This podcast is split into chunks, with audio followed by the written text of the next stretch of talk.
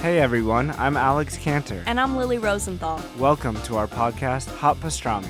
We are coming to you from our favorite booth at Cantor's Deli here in LA.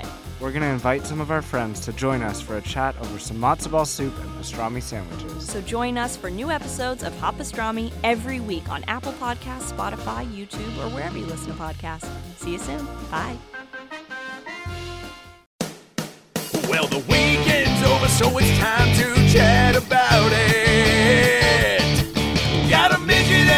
So why don't you sit down and listen to our dope podcast during lunch, dinner, or breakfast? Brad Williams and Adam Ray are here for you any time of the day. So come on and treat yourself right. It's about last night. Hey guys, Adam Ray here for the About Last Night podcast, and uh, today's a special uh, episode uh, and uh, a somber one uh, for sure. Um, Mitzi Shore, the uh, legendary owner creator of the Comedy Store on Sunset Boulevard, the world famous comedy store that has created, established, and honed the comedy voices of the likes of Richard Pryor, George Carlin, Jim Carrey, Jay Leno, Howie Mandel, um, Bob Saget, Roseanne Barr, uh, David Letterman, uh, Dave Chappelle, uh, Chris Rock. Um, I mean, just so many. Robin Williams, uh, Louie Anderson, um, Ellen DeGeneres, just so many comedians made the comedy store their home. And, uh, and that rings true today. I mean, you, you think about the amount of people that, that hang out there and spend time there and that work there. Uh, I worked there for three years answering phones and, and shit. When I was trying to find my way post college, that, that became uh, the way people, uh, describe it a, a home away from home, you know, like a place where you, you felt safe. You had a, a community of friends and a, a purpose. Uh, and it definitely took a minute to, to get that. You know, the comedy store is very intimidating, and I hear from young comics all the time, uh, and even uh, older comics that are just new to town that are aren't familiar with being around there. They just they feel like it's, you know, it's got this prestigious aura to it that uh, you want to be a part of, and, and when you're not, you you try to do anything just to be around that energy, you know, and that's that's what I did. I mean, when I graduated in 2005 and was in this limbo period of not doing stand up for two years, and then in 2007, deciding, all right, I'm going to go away from sketch and improv and really commit to stand up. The comedy store is where I spent all my time and really felt like that was a place that I could hone uh, whatever it was I was trying to hone and figure out, which is, again, one of the, the huge benefits of the comedy store. The, the, um, just the vibe that surrounds that place of of being such a, a safe haven for you know uh, comics and artists and just whatever whatever you want to do. I mean, look at the amounts of people like Robin Williams, so different from um, Arsenio Hall, so different from Sam Kinison, so different from you know Whoopi Goldberg. Which, by the way, I just read this story that the Belly Room. Uh, was created by Mitzi uh, because she felt bad that that female comics had to follow all these dirty, filthy male comics doing dick jokes. Um, it was Byron Allen, uh, I guess, who who uh, was quoted uh, saying that Mitzi said to him, "I need to clean out the attic." Uh, and Byron Allen said there were rats and roaches, and I was like, "What do you want me to do?" And she said, "All these guy comics are so dirty and filthy, and all they do is a bunch of dick jokes. Not like you, Byron. You're a nice guy. I'm cleaning out the attic and making a nice lounge and putting all my female comics up. They're having a hard time following these guys with their dick jokes. They're coming on stage and having nervous breakdowns." And that's how the Belly Room was formed, like that 50, 70 seat room that that was basically giving a platform to uh, you know the rising um, female voices in comedy. Um, you know, Elayne Boosler, Whoopi Goldberg, Ellen DeGeneres, Sandra Bernhard, which is just another thing that you're like, God, she just thought outside the box and was just so generous and and trying to, you know, put people in a position to succeed, but uh, just giving opportunities. You know, like obviously, I think there's a, a difference between leading somebody to to the promised land and, and showing them one of the paths, you know, and uh, and Mitzi just was just so selfless as far as taking care of people and, and giving them, you know, a home to uh, to try to figure out who they are. And uh, I mean, Jesus, Jay Leno and Dave Letterman being there nightly before they got their respective talk shows. Robin Williams was there. I think nights before he booked Mork and Mindy. Uh, I think he even showcased for it there. I mean, there's so many of these like stories that are rumored and and uh, you know probably true because there was one spot for this. You know, Garry Shandling was was there all the time. His first spot was at the Comedy Store, which um, Judd Apatow got footage of and, and was in the Zen Diaries of, of Garry Shandling, uh, the HBO series he just came out with, which you know uh, highlights so much of his journey at the at the Comedy Store in Los Angeles, which is pretty amazing. Just you know, another example of how many people came through and were uh, touched by by Mitzi's uh, gifts. You know. Um, I, I can't help but think too, you know, obviously like the the mother of comedy, and it was outside the comedy store marquee, um, which was really sweet. It says, "Good night, our godmother. We will love you forever," um, which is so sweet and appropriate, you know. And, and the improv and the Laugh Factory also should be recognized. Gave tributes uh, on their marquees to Mitzi, which you know, is a big deal uh, because, you know, there's obviously so much competition between businesses and, and comedy clubs, obviously. And, and for them to, to step back and be like, you know, she single handedly was responsible for giving us so much joy and laughter and, and helping to hone the careers and lives of so many incredible talents that the other clubs got to benefit from, you know, and, uh, a lot of these comics did work at other clubs, but they called the comedy store their home, you know, and, and, and Mitzi was their, their comedy mom. Uh, I can't help but, but feel deeply, uh, empathetic for, for Pauly too. Pauly Shore, obviously his, that was his mom, you know, and, and aside from everything she's done for comics and for the world of comedy, you know, she was a mom. That was Pauly's mom. So it's, you're, I know he's probably grieving, um, the loss of, of, for, you know, just and understanding everything she did. I mean, he grew up around Arsenio Hall, Kinison, like Louis Letterman. These guys were like almost like babysitters to Pauly, he says, and like grew up in the comedy clubs, like just being around that so much, which like Pauly had an unbelievable run and is still touring and very funny. And like, like that is on top of like she raised a hilarious son and, you know, he loves her to, to death. And, and the way he speaks about her, it's like, you know, for her to, to be that involved and attentive to all these people who aren't her kids and then, and then to Pauly as well.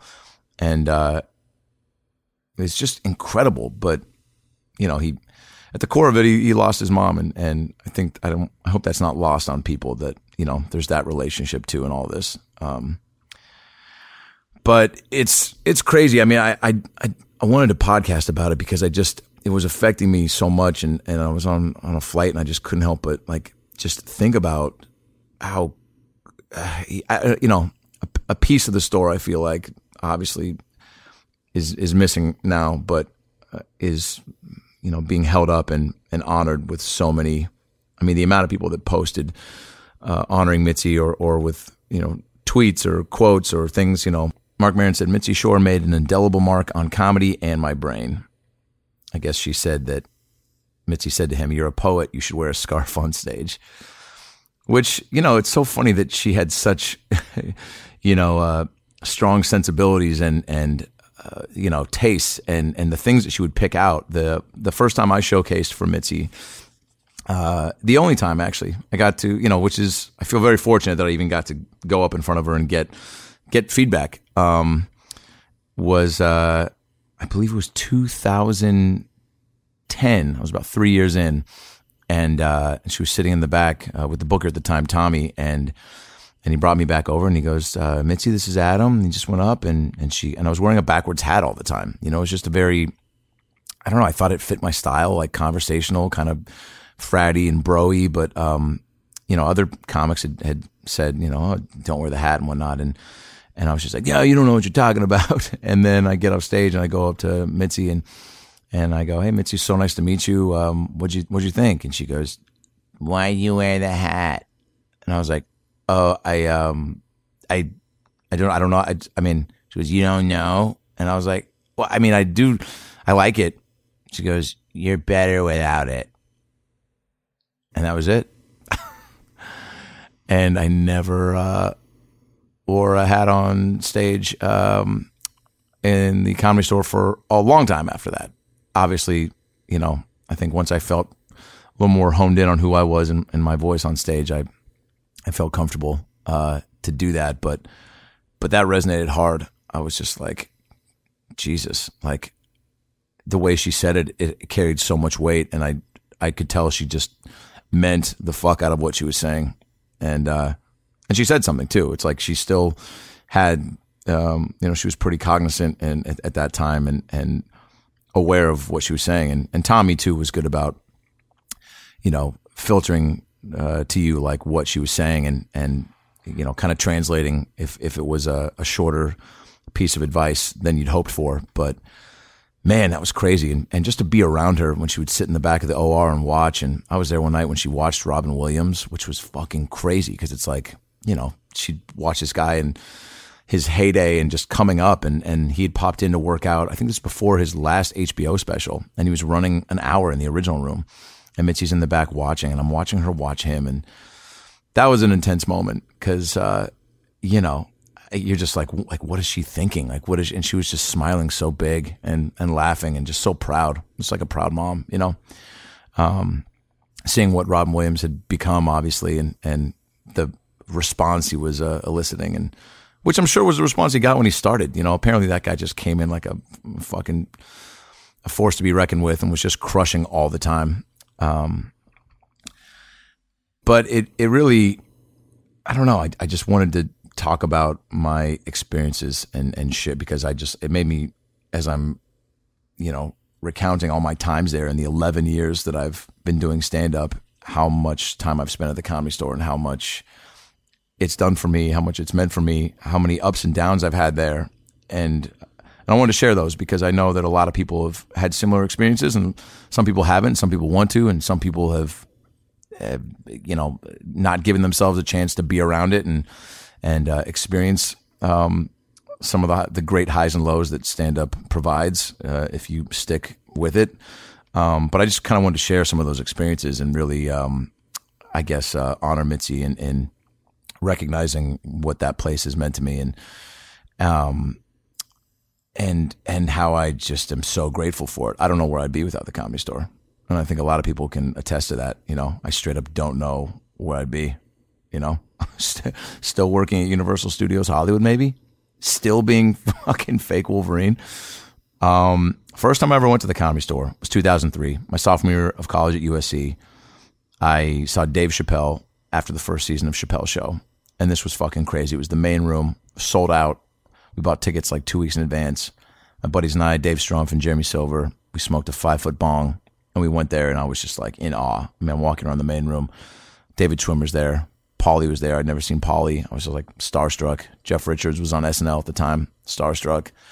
Uh, and we just had amazing seats and just like the feel of the the main room was just so uh, magical, for lack of a better word. And like the lights and the the pre-show music and just the the chatter of people in the room talking before Chappelle came out. It was like I remember feeling like I gotta be here someday. Like I gotta I got to get up on that stage. Like I got to figure out a way. And this is, you know, I hadn't even started stand up yet. I'd maybe done a few open mics in, a, in Seattle and a few, a few frat parties.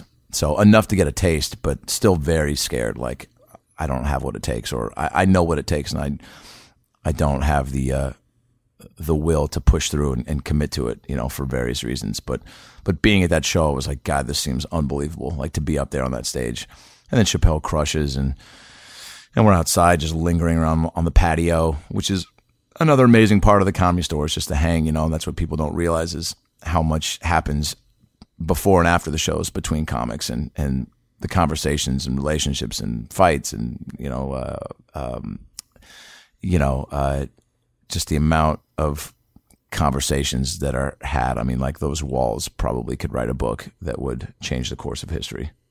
All right. Well, that's a pretty bold statement, but it'd be an entertaining book. Um, and then uh, and then in 2007 when I committed to stand up, I was like, I got to go back there. Like that's I remember getting that feeling at the main room, and and I know that that's where everyone's at. And the comedy store was not what it is now, as far as being as electric and, and busy and popular. Um, but it was still very prestigious and very, you know, it just it carried the weight that it that it always has. Um, once it became the comedy store, you know, and, and such a staple of of you know culture and and uh, comedy. And so I was like, I got to go do the open mics there. I got to get up. I just keep hearing from other people I knew that did stand up that this is the toughest room. The original room is the toughest room to do stand up in. So I got to go get on that open mic and I would sign up and I would get up and sometimes I wouldn't get up and sometimes I would get up and then uh, get bumped super late because you know when people don't know you they just it's just so much of a waiting game and a trying to get that opportunity and then hope you make good on it and and the amount of times that I signed up and got bumped and never went up and waited for four or five hours, or signed up and went on very at the very end after waiting for four or five hours, having to work the next morning like 9 a.m. strap on Wolverine claws, but waiting for four or five hours just to do three minutes to four people or less, uh, only to just be so, uh, you know, just uh, distraught and depressed. I guess I mean just really discouraged because you're like, I waited so long. Like, what am I doing? You know, but I remember waiting that long and being like, I don't, I want to make bet, you know, I wouldn't have the set that I wanted. And the hosts would, would comment on that. I remember it was Jeff Danis and Ryan O'Neill and they commented on a handful of my open mic sets of just how bad it was and how long I went. I think I ran the light one time and, and it was just so like, what am I doing? This is not fun. But then I would go home and it was like, I hated the feeling and I was like, I gotta, I got to fix that and be better, you know? And that's, I guess, when you figure out whether it's for you or not, when you just decide, like, this is bullshit. I don't want to, I got to feel better than this. And I know I can do better. And I would just go, you know, every Sunday and Monday and, and sign up and, and that was just such a crapshoot, you know, and you just hope that you just, the familiarity of your face around there starts to resonate and you start to get on the list more and more, which would happen. And, because, uh, you know, Tommy and I think the comedy store respected the, the hustle and the hang and they wanted you to be around and, and see that you were putting in the effort on top of being, getting funnier. And Tommy would slowly start to give me advice and say things to me and, and, you know, know my name. And, and that was really cool. And, and that did start to make me feel like I was, a little more comfortable there, you know. And then I started becoming friends with uh, some of the guys that worked there, Tony Hinchcliffe and Matt Edgar uh, and Jade and um, Catapretta, and, and and that helps too. Like, of course, like I mentioned earlier, like you just want to feel like you belong and that you, you know, it's like first day of school. If you don't know anybody, you're going to be just walking around with your head down. But if you can walk in knowing that you see one person and you go, okay, cool, I'm safe here for a few minutes. I can talk to Tony and Matt, and we can, you know, and they'll they'll make me feel like I'm supposed to be here, and people will see them talking to me and be like, okay, cool, that guy's, you know, whatever. Um, uh, even though that doesn't really matter, I think it's everyone's in their own head about, you know, being accepted there more so. But but I get it because I have young comic buds now who just are like, I can't go because I don't know anybody, and it's like, yeah, I, I get that, like, but you just gotta not act like you've been there before, but just walk with your head up and and say hello to people and introduce yourself. You know that that goes a long way too, which I definitely learned from from comics that were uh, had been there and been paid regulars to try to embark advice somebody like that, like Brett Ernst and Bobby Lee. They're just like, you know, go say what up. Like, don't just sit in the corner and wait for people to come to you. You think these older comics are gonna just come over and be like, hey, are you an open micer? Like, you want to shoot the shit? It's like, no, you got to present yourself. But there's a balance with that because you know you don't want to act too arrogant or too uh, self assured. You know, you want to be humbled or humbling. Wait, humble. That's the word. Um, but yeah, not not getting up on those open mics, and and I just really want to reiterate the the fucking the pain and the bummerness of just you know not getting up after four hours of waiting and and questioning everything you know, the amount of times that I had that, I just really want to stress that that is like a real thing and that everybody goes through that and at some point. And it's just how how do you bounce back from that and what do you what do you do about that you know because i i definitely wanted to quit And I did. I even convinced myself certain nights. I was like, I'm done. That was it. That was a waste of time. I don't want to waste my time. But then I was like, well, somebody else is going to do it tomorrow and take that spot. Then, you know, because there's just somebody out there waiting. If you're not going to do the work, somebody else is. And uh, and that's what got me back the next day. And and then eventually, you know, you just you get seen, you get on more open mics. And I remember the first time Jeff Dennis and Ryan O'Neill, after months of doing the open mic and being shitty, and then making fun of me, which just made me stronger. At first, I was so sensitive to it. I was like, "That's so mean." Why would they? I told my mom they made fun of me after my shitty three minutes, and she's like, "Well, be better," you know, which was great advice. And uh, and then I remember the first time they complimented me and were like, "Yeah, keep, just keep it going for Adam Ray," you know, yeah, very funny Adam Ray or whatever. And I was like, "Oh shit, they didn't make fun of me. They just said my name and said I was funny." And that was a big deal, you know. That was a big fucking deal. That was almost like being passed at the comedy store. I swear to God, like that was such a a an accepting moment of oh I got better, you know. And these guys that are respected here and are paid regulars and run the open mic, like they basically just said I got I'm funny, and that meant so much. And then uh, and then I started to come around more, just being friends with with more of the comics that work there, and then. Uh, one night I was in the belly room doing a, a bringer show. That's the other thing too. I was, you know, I went to USC for college and then in the acting classes and, and improv classes, and I worked at Universal Studios. So I had so many groups of friends to bring out to shows. And the bringer shows, obviously, that I did a lot through Vargas Mason and Kathy Lewis, where you bring, you know, 10 to 15, 20 people, um, and you get to go up, and they would give me a good spot and and make money off my friends and give me time. And I got to do non open mics and get a taste of what a real show was like. And that was super imperative just to get a, a bite of the what it could be. And uh, and Bobby Lee was on a show one night and he saw me and said it was was good. How come I've never seen you? I'm like, well, I'm not here as much as I should be. And he's like, if, and then he goes, if if I brought you downstairs to Tommy right now, could you follow me in the original room and crush for 20 minutes? And I was like, uh, yeah, duh. I definitely could not. I probably could have done eight minutes. Great. I would have been so nervous, but you have to think you can. I, in that moment, I was like, yeah, of course. I like, like say that you can. Like, don't be like, I'm not ready. Which, you know, I don't know what the move there is. You know, I think, I think I trusted my instincts because I said yes. And then Bobby took me downstairs and brought me right to Tommy. He said, Tommy, let this guy go up next. And Tommy was like, yeah, I've seen Adam. He's around every now and then. It's good. You got to be around more though. You know, I'd see you on Sundays and Mondays. You got to hang out more though. You got to put in more of the time. And Bobby was like, put him up right after me for 15 minutes. And Tommy's like, no, you know what? Just be around. Well, I'll get you some more spots. I'll get you, just start coming in on this day. And instead of signing up, now Tommy would just put me up, you know? So instead of just signing up and waiting and maybe not getting up, now I was like officially going up because Bobby did that. So because I said, yeah, I can do it, Bobby took me down there, um, got me in with Tommy a little bit more, just kind of put his stamp of approval on me. And even though he wasn't going to put me up right there, which would have been crazy, uh, it just, it gave me a little bit more of a, um, of a of an in, and and now I didn't have to. I could call in, and, and I definitely go up Sunday and Monday instead of having to sign up and maybe not go up. And so that was huge. Um, so I'm glad that I told Bobby I could do it because if I said no, I'm not ready, that would have been the end of that, and he wouldn't have brought me downstairs. You know, so I guess that worked out. Um, and then I started working there, and then Tommy suggested if you want to be around more, start working. You know, you call in for belly room spots on Friday. You can go to La Jolla which I did the, La Jolla Comedy Store for the first time with Dov Davidoff and Chris Lee and Bryan Callen, uh, which was crazy, so fun, and uh, and you just get to call in, you get more opportunities, you know, um, being just around, you you know, and so I did the phones, uh, answered the phones on Fridays for about four or five hours, and would hit people up with their avails and and um, make the schedules, uh, or I'm sorry, print them up and and answer just phones for any sort of uh, inquiry about the club and that was great. It was a cool way to get to know more of the comics when they would call in. Sometimes I'd just have a 30 minute chat with Steve Byrne or uh, Dave Attell would call in and Mitzi would call in sometimes and talk to her, which was crazy. Um, and just, it just made me feel a part of things more. It just made me feel like, oh, this place is now I'm like really, now I'm, I'm, I'm contributing. I'm not just taking, you know, I'm, I'm, I'm giving to this place.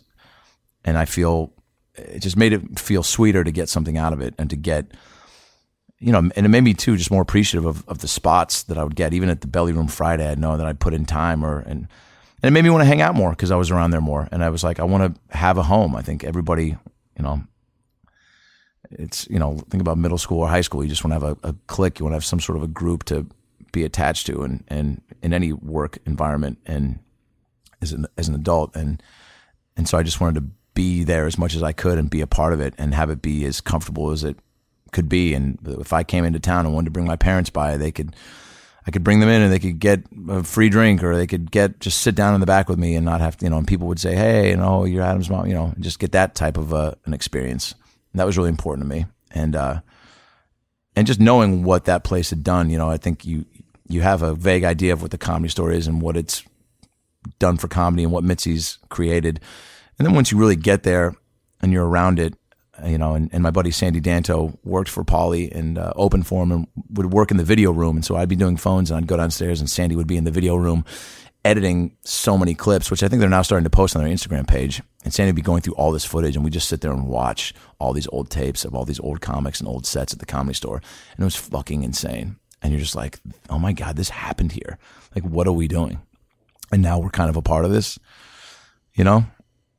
And then you see all the names on the wall and it just drives you even harder. You're like, I just want, like, that's the, you know, you put it up on a pedestal. You're like, that's the be all end all, which I want to encourage people to not look at it like that. Getting your name on the wall at the comedy store, yeah, that's an insane honor. And the names that we're up there with is, is crazy. But, you know, it's everything in the middle. It's, it's everything that leads up to that or past that. And also, your name on the wall doesn't define what your comedy career is going to be and that's one of the things the comedy store has has taught me, not just from the conversations and advice I've gotten from, you know, Bobby Lee or Sebastian Maniscalco or uh, Marc Maron. Whitney Cummings has given me great advice over the years. Um, you know, it, it's you have to go through it. The comedy store, there's no better blueprint for. Here's this place to to figure it out and to to to try and to, you know, there's no there's no rule book for for this shit. The stage is yours to you know, Jim Carrey used to say,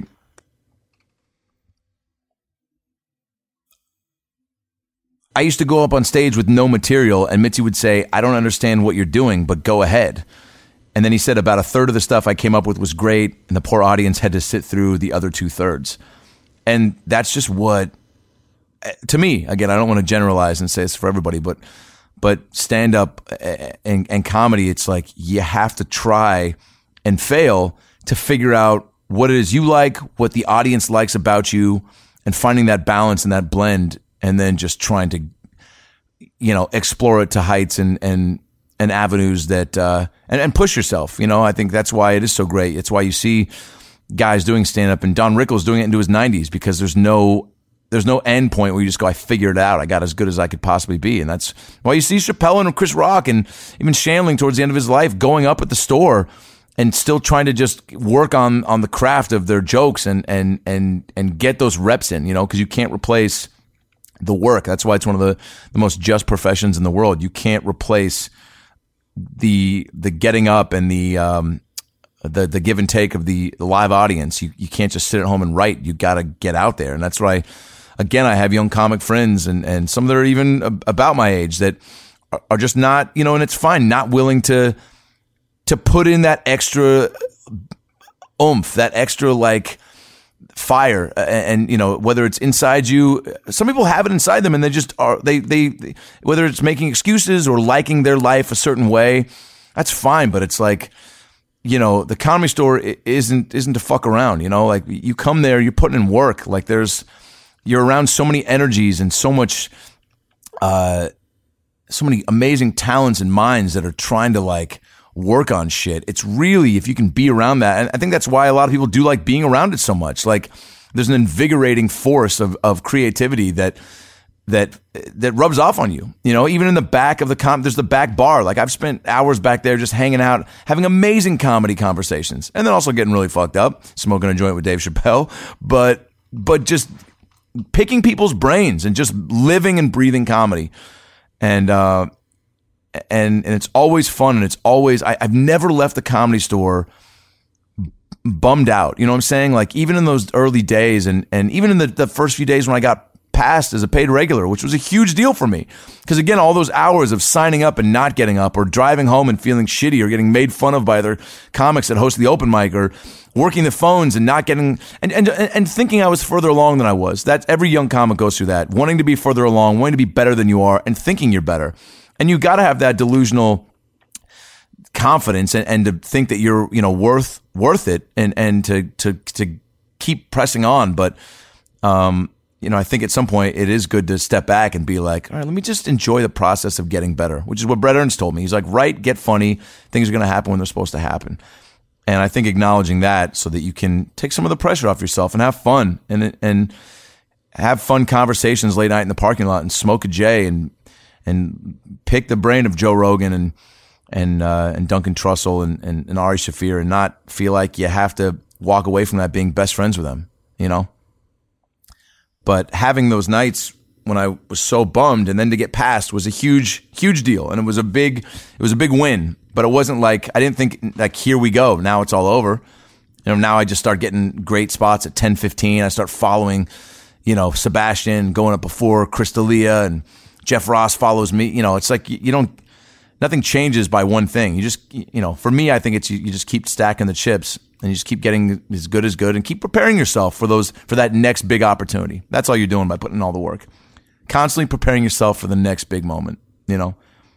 And whether it's a big moment or not, it's you know, that's defined by you know, sometimes outside you know, uh you know, aspects of the business um but always being prepped, always being ready, you know what I'm saying? I feel like that's that's that's what you can control, and I'm a big proponent of controlling what you can control. And uh, but getting my name on the wall was huge, and I remember I definitely got choked up because I, you know, you think about all the hard work you put in, and what I and what it took, and and how I was so, uh, you know, you know, one foot in, one foot out with stand up, and had a long distance girlfriend, and I was didn't want to do it because of that. I didn't want to ruin that. I, I knew I was sacrificing relationships and friendships. I missed out on a lot of birthday parties and just random nights of friends from college and acting class and work and just people that want to hang because I was like, I once I committed, I was like, I gotta, you know, I, I would miss a birthday party because I would stay at the comedy store and waiting to get up. And then I remember not even getting up and then not going to the party and being like, Jesus, I didn't get either one of these tonight. And telling my buddy, he was like, Did you get up? And I was like, No. He's like, Well, then why? He's like, What are you doing? I was like, I, I don't know, but I got to do this. Like this, I'm, I got this is the right like, and then just convincing myself like this. These are the steps. You know, it takes this. I have to get through the bullshit. There's going to be ups and downs and highs and lows, and and um, but but finding that balance, you know, and and having a, a great the great hang, you know, because you have to enjoy what you're doing, and, and if it's all work and business, then why are you doing it? You know, it's got to be fun. Got to look forward to going to work. And uh, and I did once I got past because uh, now I got paid original room. I was on the schedule, you know, and I was on these lineups that were dope, and I could go early and watch all these people and just get a comedy class and watch these greats and just and, and learn. You know, you do watch from learning. I I definitely believe in that. You know, I know some people don't like to because they don't like to get influenced or soak up. You know, but we're all influenced by something and somebody. We're all everybody comes from somebody else. We're all just, you know, it's just it's just how it is. You look at anybody you love; they pulled from somebody else that they loved. They stole little things of not material, but like stole you know mannerisms or whatever. Like we're all you know you mimic who you love when you start out too, and a, a piece of that stays in you, and then you just end up uh, finding you know your voice through that. Um, but but it was awesome to be on those lineups and uh, and late. I would get late spots for the first handful of years as a as a paid regular, twelve thirty and on to one thirty uh, to even 145, and and and it was fun. At first, I was so pumped just to be on those lineups and to work out. And then again, after a while, I'd say a year or two of that, I was just like, all right, like maybe I could get an 1145 or a 12, you know. And then I remember when I got in, in casting the movie The Heat, and that became a number one comedy over the summer. People were telling me, dude, you got to get like an 11 or 1115. You're in the number one movie. You're in it, you know? And I'd start to buy into that hype a little bit, like, yeah, fucking, I should get some better spots. But I never said anything to Tommy. And somebody said, you got to complain to him. You got to get in his ear. He doesn't know. He doesn't listen. He, he responds to that. I'm like, that's not my, that's not, that's not my style. And I don't want to do that. I don't want to bark at somebody to get something. Like, I mean, again, like there's a difference between being proactive and, and being an asshole. And, and I think letting things happen organically and, uh, and not, but I, I just was like, if these are the spots I'm getting, I'm supposed to get these for a reason. 12, 45 and, and up. And that's when I would start fucking around with Jeff Scott and doing the music stuff. And that's where I found that as like an outlet and being like, all right, I'm going to use these late night spots for, for me. You know, and that's what Tommy would say. He's like, play, like figure, figure this out. People have seen 12 comics. Maybe they don't want to see just more jokes. And then I started bringing in costumes and doing like weird characters. I used to bring this goatee and this cowboy hat and this leather jacket and these tinted sunglasses. And I would just tell old stories from the road as if I was like this old rock star roadie and just improvise stories uh, for like eight to 10 people. And then uh, Jeff Scott and I started doing the music thing, and, and that became a my thing. You know, nobody was doing that, and it was cool. And then Tommy would give me some early spots every now and then with that, and and just get to you know crush with it in front of a, a bigger audience that wasn't you know tired from being there all night. And that type of exploratory attitude was like, oh yeah, that's what this place is about. You know, that's why Tom used to say, Mitzi said it was an artist colony. You know, and you you you, you use that stage for for what it is you're trying to do and say, and uh, which you know was Mitzi's plan with the whole thing. Also, think of all the shows that have created uh, careers and and just more life at the store because of this, uh, you know, artist colony colony mentality. You know, the roast battle and Kill Tony and and uh, uh, the dance uh, competition show, live podcasts. Uh, and, and because of that too, the amount of people that are just coming to the comedy store. Like I've met four out of my five comedy heroes at the comedy store. Isn't that fucking bonkers? Jim Carrey, uh, which I've told on the uh, podcast before, where he walked through, he was scouting talent for I'm Dying Up Here, and walked through the back bar and looked at me and goes, Hey. And I was like, Hey, uh, which is exactly what I wanted to say. Uh, also saw Adam Sandler at the main room for the first time, just being around him. Again, saw Robin Williams at the OR when he was working out for his HBO special. And I told that Larry David story of of him coming to the store to work out his SNL monologue and getting to hang with him and show him around the club. He hadn't been there in 37 years and sitting in the back of the original room and him watching comics and, and being like, wow, I haven't been here in 37 years. I'm like, has anything changed? He's like, not really. No, pretty much all the same. And then uh, walking him to the OR, or I'm sorry, the main room, and and uh, Pete Davidson uh, had, had brought him to the, the store, and uh, he was trying to decide whether or not to go up, and just standing on the side watching. And then he was just like, "I'm good. I'm not going to go up. This is too much." I was like, "Come on." He's like, "Nah, nah. It's fucking. Why would I go up? It's, too much." He's like, "I get stressed out." Um, but just the fact that that happened and it was there, you know, and it's and I, and the timing, you know, me being there and, and, and performing and, and Larry choosing that to be the place that he goes up because he'd been there back in the day and, you know, 37 years ago. And he was like, this, this feels comfortable. I haven't been there in 37 years. Jim Carrey, when he went, hadn't been there in 20 some years, but they go back because there's just this familiarity and, and, uh, you know, comedy, uh, communion vibe that Mitzi created that, that makes people want to be there. You know, Eddie Murphy is always coming through um, to see shows sporadically. You know, everyone always hoping that he's going to go up, which uh, I've heard Neal Brennan talk about how every time he hangs out at his house, him and Chappelle are pushing him to do it, and he's just like, "Man, I have 25 years of material to sift through. Like it's just overwhelming." But but who knows? You know, and if he did do it, it probably would be at the comedy store. Um, the people too that I've met at the comedy store, you know, Brian McKnight, Gene Simmons, John Mayer, uh, the aforementioned comedy heroes of mine. Uh, Nelly last week sat next to Nelly after I got off stage and he pat me on the shoulder and goes, hilarious, man. And I just did a double take because I saw it was him. And then I looked right at him and went, Nelly. And he was like, yeah, that's me.